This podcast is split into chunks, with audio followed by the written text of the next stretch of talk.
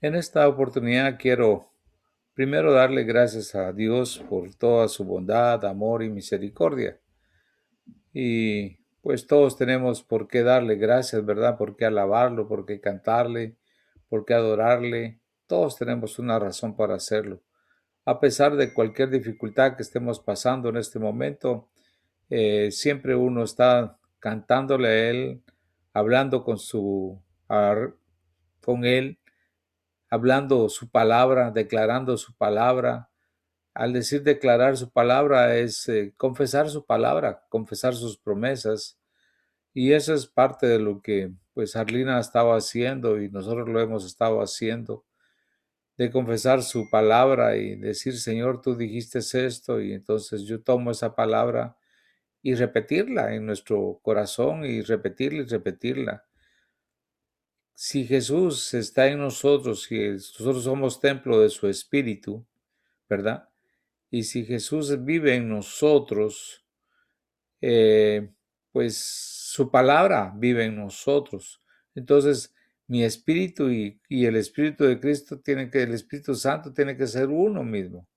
Entonces, esa palabra, aunque no sepa dónde está escrita, eh, me refiero a qué capítulo o qué libro, etcétera, que a veces nos cuesta a algunos saber dónde está, pero sabemos que está en la Biblia y sabemos la palabra, pero es porque está impregnada en nosotros. Entonces, si el Espíritu de Dios está en contacto con mi espíritu y me está revelando continuamente su palabra, yo debo de confesarla y vivir esa palabra. Y al vivirla es confesarla, creerla, ¿verdad? Y actuar en base a ella.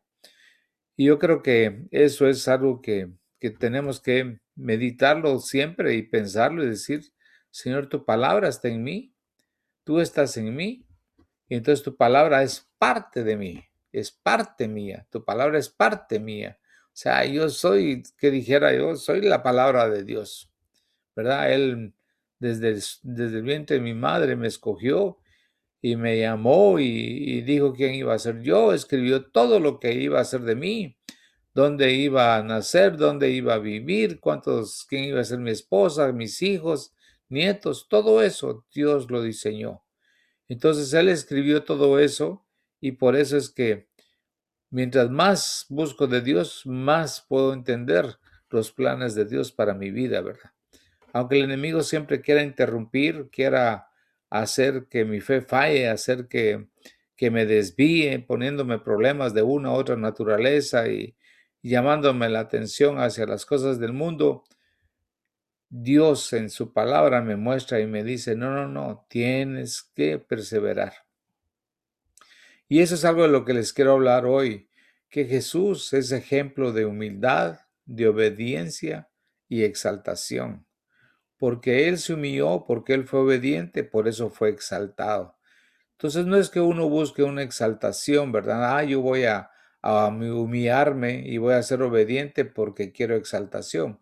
No, la motivación no debe ser la exaltación. La motivación de nosotros debe ser eh, ser humildes y ser humildes pues es eh, sujetarse uno a, a Él y es obedecerle y entonces ya Dios dará la exaltación al que, al que Él quiere por la actitud de nuestro corazón, ¿verdad? Porque hay mucha gente en sí que busca su propia exaltación, porque la buscan por la autosuficiencia y esa autosuficiencia lo hace a Él sentirse pues em, la última Coca-Cola del desierto, como dicen, ¿verdad? Sentirse tremendamente el único, el soberano, qué sé yo, el más inteligente, el más sabio, pero eso lo que trae es derrota y trae deshonra, porque en su momento esa persona caerá y porque hubo primero altivez de espíritu, ¿verdad?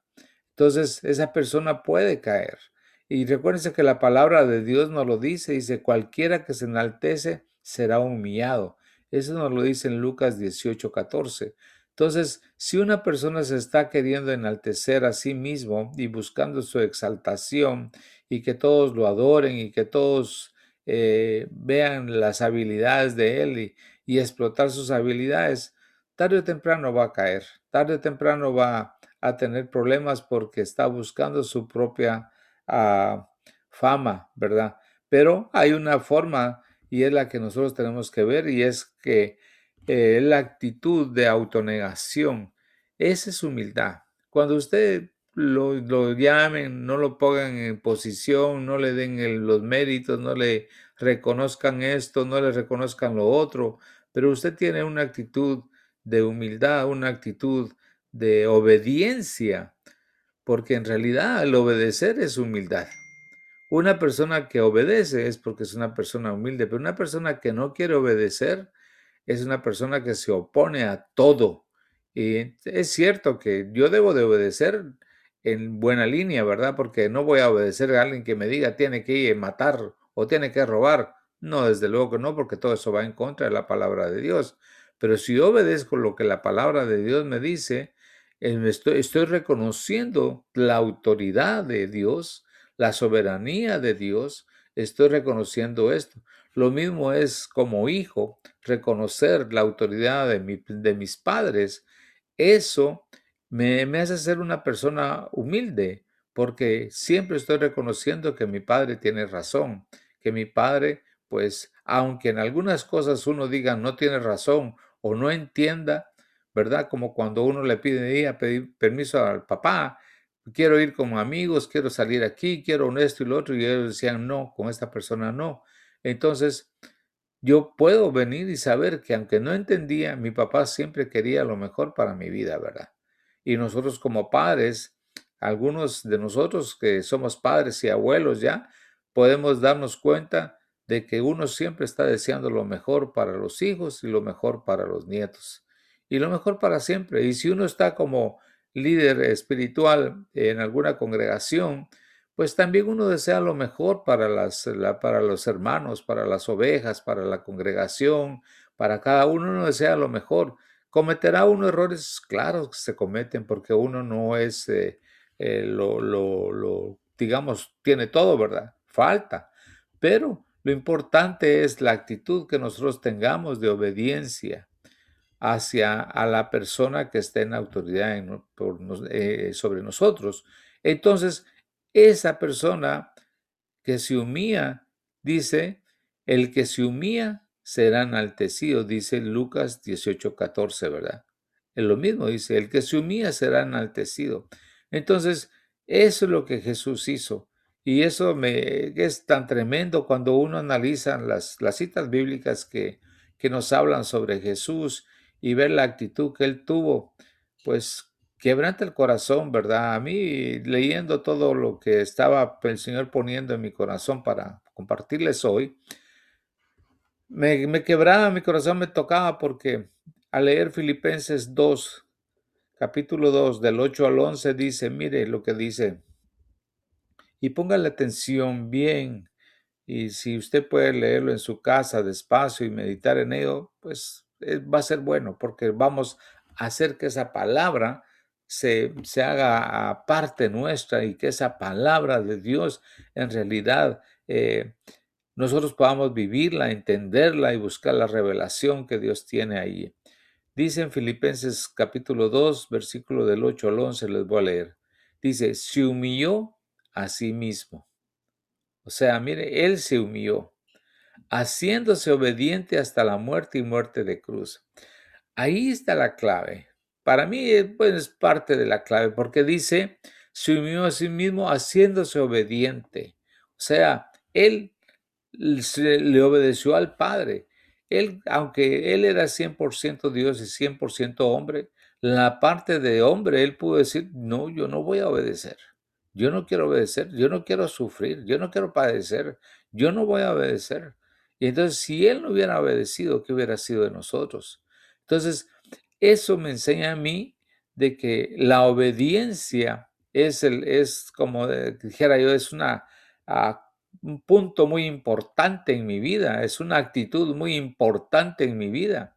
Por eso uno a los hijos tiene que enseñarles a obedecer.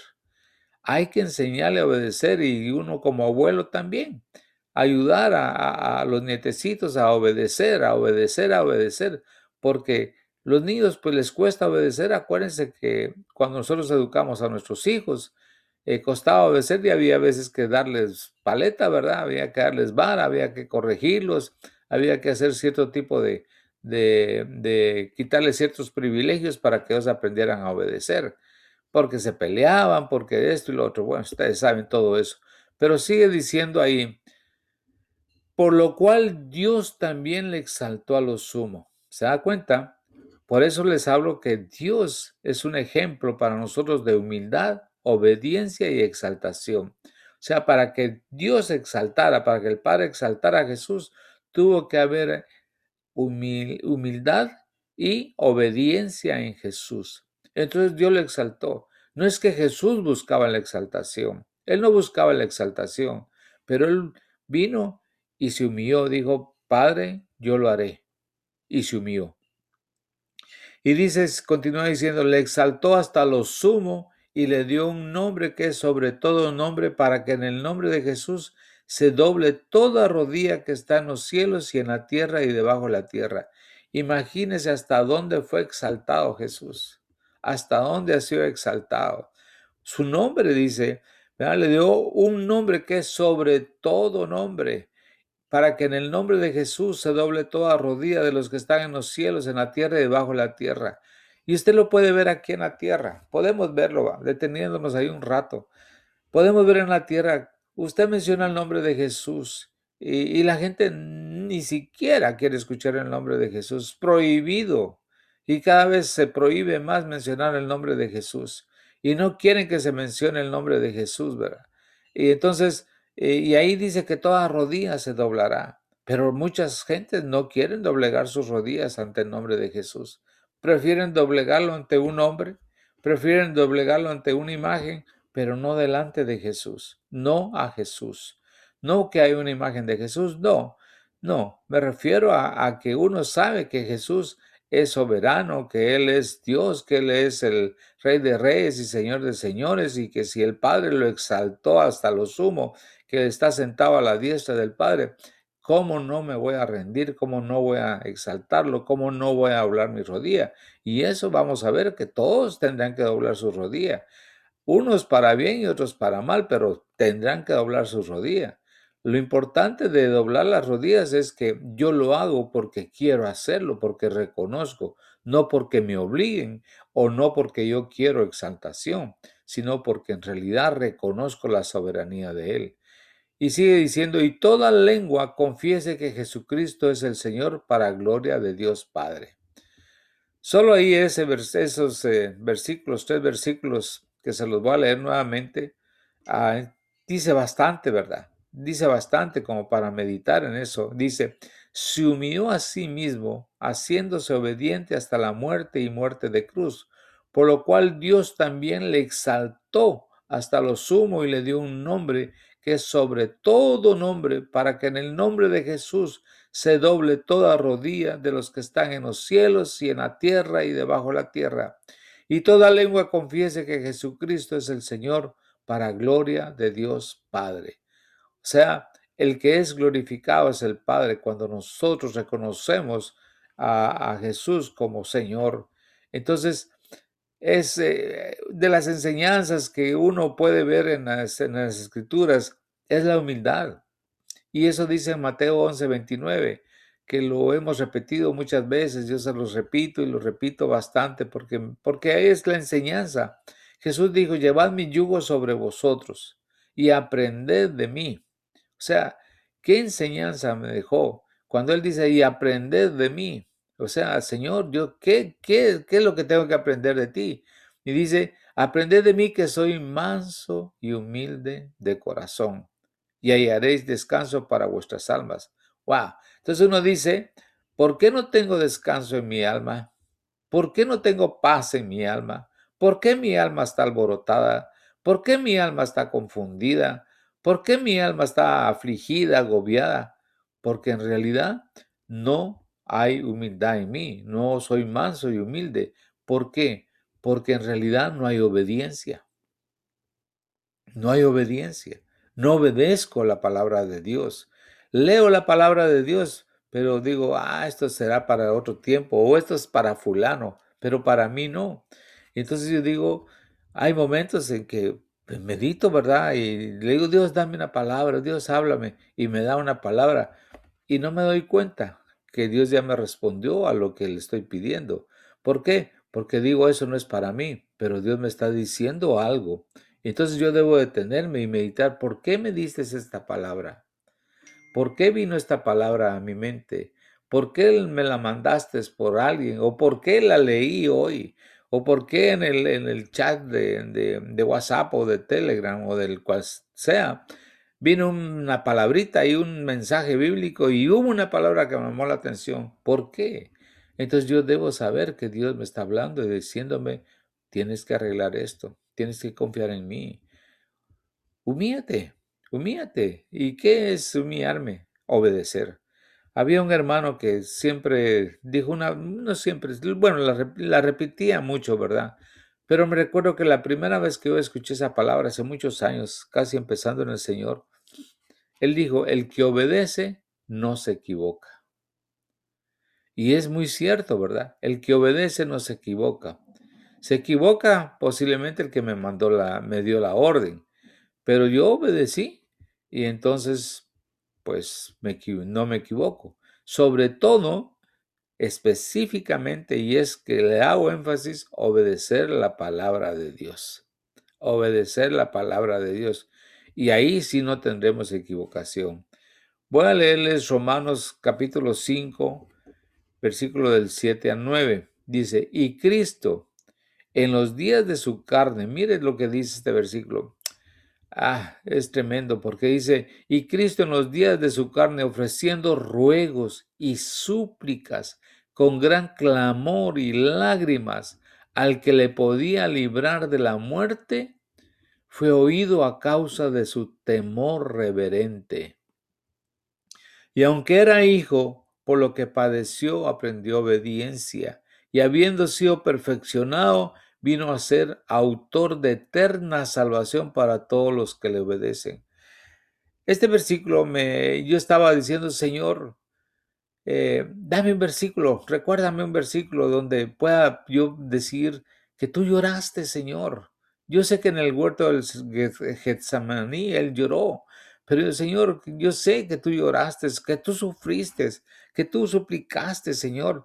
Dame un versículo. Y me dio este versículo. Dice, Cristo en los días de su carne, ofreciendo ruegos y súplicas con gran clamor y lágrimas, y lágrimas al que podía librar de la muerte, al que lo podía librar, o sea, al Padre lo podía librar. Y él dijo, no se haga mi voluntad, sino que tu voluntad, ¿verdad?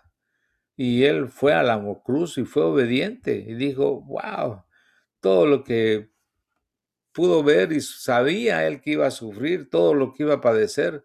Y él dijo, no importa, pero yo no voy a negar, yo voy a ser obediente y voy a ir.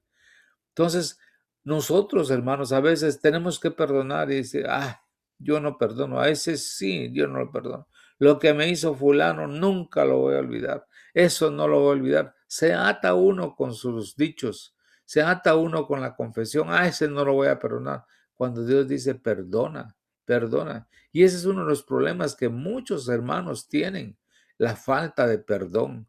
Todos somos ofendidos, todos somos ofendidos. Todos recibimos ofensas, no solo eh, uno ofende, sino que también uno recibe ofensas. Y, la, la, tarea de uno es perdonar, porque si no perdonamos, el Señor no nos perdona a nosotros. Entonces, dice que, que fue oído a causa de su temor reverente. A la tremendo, ¿verdad? Dios lo escuchó, él lloraba, lloraba, clamaba, y salían lágrimas y sudó sangre y le pedía al único que lo podía librar de la muerte, pero dice que fue oído por su temor reverente, porque él dijo, pues que no se haga mi voluntad, sino que se haga la tuya. Y aunque era hijo, dice, por lo que padeció aprendió la obediencia. Entonces, en ese momento que estaba padeciendo, en ese momento que lloraba, en ese momento que clamaba, ahí aprendió la obediencia. Ahí dijo, yo voy a obedecer, Padre, que se haga tu voluntad. Y habiendo sido perfeccionado, vino a ser autor de eterna salvación para todos los que le obedecen, dice. Para todos los que le obedecen. ahí cierra mucho todo esto, ¿verdad? Entonces, para todos los que le obedecen, digo, Señor, ¿cómo no te voy a obedecer? Si lo que tú sufriste, lo que tú padeciste, tu obediencia está palpable, que a través de tu obediencia tú me diste salvación y me diste vida eterna. ¿Cómo yo no voy a obedecer? Y eso es lo que el pueblo de, de Israel no obedeció en el desierto, no creyó que había una promesa de Dios, una tierra prometida, no creyó que había una leche que, una tierra, perdón, que, que, de, que tenía miel y leche, leche y miel, una, una tierra grande, una tierra rica, una tierra próspera. Claro que la tierra de Israel dice, es próspera, Dios la, la, llenó de riqueza y todo. Y así es cada una de nuestras naciones, así es todo el planeta Tierra. El planeta Tierra es bendecido. Usted escucha que en tal país hay mineral, que hay oro, que hay petróleo. En otros no hay esto, pero hay, hay minerales, hay plata, hay oro. En otros tendrán mucho petróleo, en otros tendrán muchos este, cultivos enormes y se dan cierto tipo de frutas, cierto tipo de verduras se da el ganado, o sea, todo, todos podemos, hay una tierra bendecida, una tierra que Dios nos dio para cultivar, para, para fructificarla y que nosotros podamos ser señores de toda esa, y, y, y ¿cómo se llama? No enseñorearnos, sino que señorear, ¿verdad? La, la, la, la, creación de Dios y, y ver que cuánta bendición tiene Dios para nosotros. Pero todo eso es en base a la obediencia. Decir, Señor, todo lo que tú me has dado.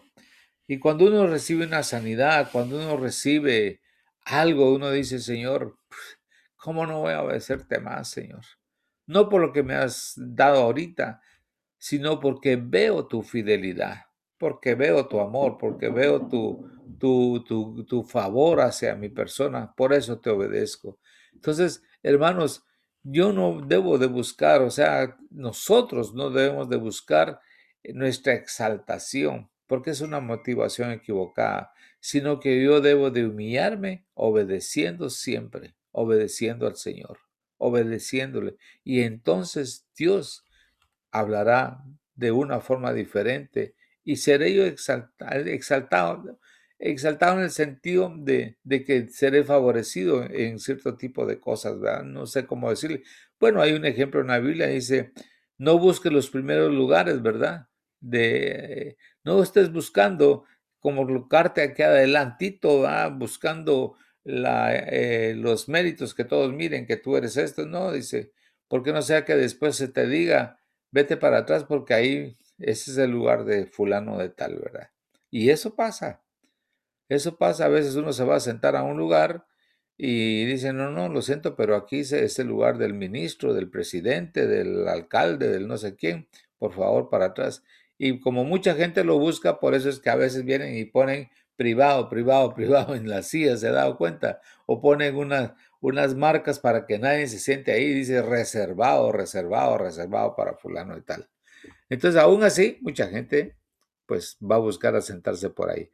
Pero mire, Jesús fue levantado victoriosamente de la muerte y sentado a la diestra del Padre, siendo concedido el nombre sobre todos los nombres. Dice, Él fue resucitado de los muertos y, y fue sentado a la diestra en los lugares celestiales. Eso es lo que nos habla en Efesios 1.20. Él fue resucitado y sentado a la diestra del Padre en lugares celestiales. Y dice, algún día, algún día, ¿verdad? Y es lo que esperamos. Él va a regresar triunfante. Él va a venir con, con eh, mucha aclamación y nosotros aclamaremos y miraremos a, aquel que padeció, aquel que sufrió, aquel que fue obediente, aquel que murió y resucitó. Lo veremos venir triunfante. Mire lo que dice en Apocalipsis 19:11, dice, y entonces vi el cielo abierto y aquí un caballo blanco y el que lo montaba se llamaba fiel y verdadero y con justicia juzga y pelea, porque él fue obediente al Padre. Yo no es que esté buscando y no es lo que nosotros debemos de buscar. Ah, yo quiero ser así. Quiero ser como Jesús, sí, obediente. No vamos a llegar a venir así como Jesús viene, porque Él es el Rey de Reyes y Señores, Señores. Pero vendremos, si ya hemos muerto, vendremos con Él juntamente, con los millares de los santos, vendremos ahí juntamente con Él. Pero, hermanos, lo que hablo aquí es ver la obediencia. Ese es el punto central de todo lo que yo le estoy tratando de, de, enmarcar, ver la obediencia. Él reinará para siempre. Él reinará soberanamente. Mire, lo dilatado de su imperio y la paz no tendrá límite sobre el trono de David y sobre su reino, disponiéndolo y confirmándolo en juicio y en justicia desde ahora y para siempre. El celo de Jehová de los ejércitos hará esto. Eso dice Isaías 9:7. Lo dilatado de su imperio y la paz no tendrá límite. O sea, eh, vendrá, va a venir eso, se va a manifestar y no va a tener límite. Eh, va a ser algo tremendo el, reino del Señor, el, gobierno del Señor, la manifestación de Él va a ser tremendo. Y, y, todos los que hemos sido obedientes o los que somos obedientes o los que estamos obedeciendo su palabra, vamos a reinar, vamos a estar juntamente con Él, vamos a estar disfrutando de todo lo que ahorita puede ser que nos cueste la obediencia, la obediencia, la obediencia. Pero hermanos, si yo no medito y pienso y no quiero obedecer, me voy a perder algo tan maravilloso. Así que aquellos que son forzados a hincarse al final serán separados de Él para siempre. Aquellos que humildemente se hinquen y le confiesen ahora somos los que seremos exaltados, ¿verdad? Y eso seremos levantados.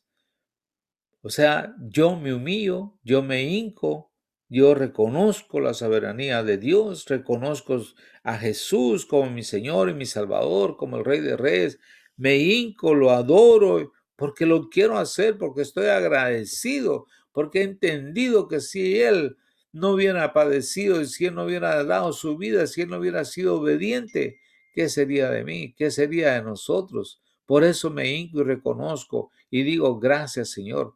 Pero el que el que no se quiere hincar, va a llegar un momento en que él va a ser forzado a hincarse, ¿verdad? Pero hincarse, ¿por qué? Para decirle, tú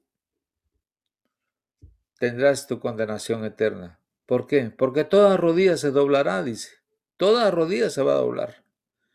Los que nosotros doblamos nuestra rodilla ahora, en este tiempo, pues ya no tendremos problema cuando lo veamos a Él para hincarnos, para arrodillarnos delante de Él y adorarle. Los otros doblarán su rodilla, pero no le van a adorar, pero nosotros sí, porque ya le adoramos. El camino es la humildad.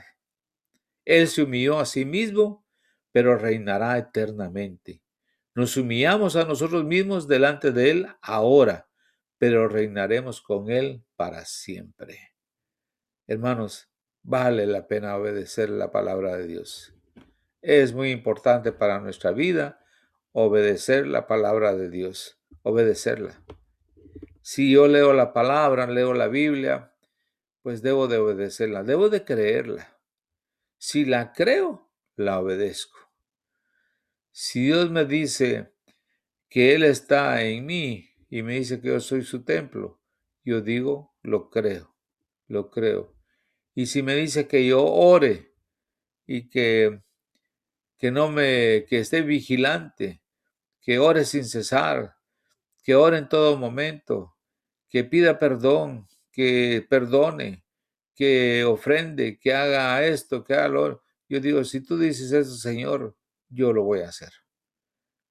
Cosas que uno quizá no entiende, eh, de momento, pero si uno ya tiene bastante tiempo en el Señor, uno va entendiendo más su palabra. Por eso le decía, el Espíritu de Dios en nosotros nos empieza a dar más revelación, más revelación y más revelación de su palabra, porque su palabra llega a ser parte mía, parte mía, parte mía. Y entonces la carne empieza a pelear, a pelear, pero yo digo, no, porque yo estoy dispuesto a obedecer lo que la palabra de Dios me dice. Y entonces yo empiezo a menguar y el Señor empieza a crecer en mí. Y eso es lo que nosotros necesitamos, ser fortalecidos con el Espíritu Santo de su fuerza. Padre, yo te doy gracias en el nombre de Jesús por mis hermanos. Te alabamos y bendecimos. Y te doy gracias, Señor, porque lo que tú nos hablas de ser obedientes, como tú nos enseñaste, Señor, te pido que, que nosotros podamos seguir siendo obedientes a tu palabra y seguirte a ti, Señor, reconociendo que por tu obediencia, Señor, nosotros tenemos salvación, que por tu obediencia, Señor, nosotros tenemos vida eterna y podemos estar contigo, Señor, ir a tu presencia, adorarte y un día, Señor, estaremos juntamente contigo, Señor, y reinaremos contigo para siempre. Gracias te doy, Padre, por cada uno de mis hermanos. Yo los bendigo y gracias, Señor, por nuestras congregaciones. Gracias, Señor, por lo que tú nos das continuamente. En el nombre de Jesús.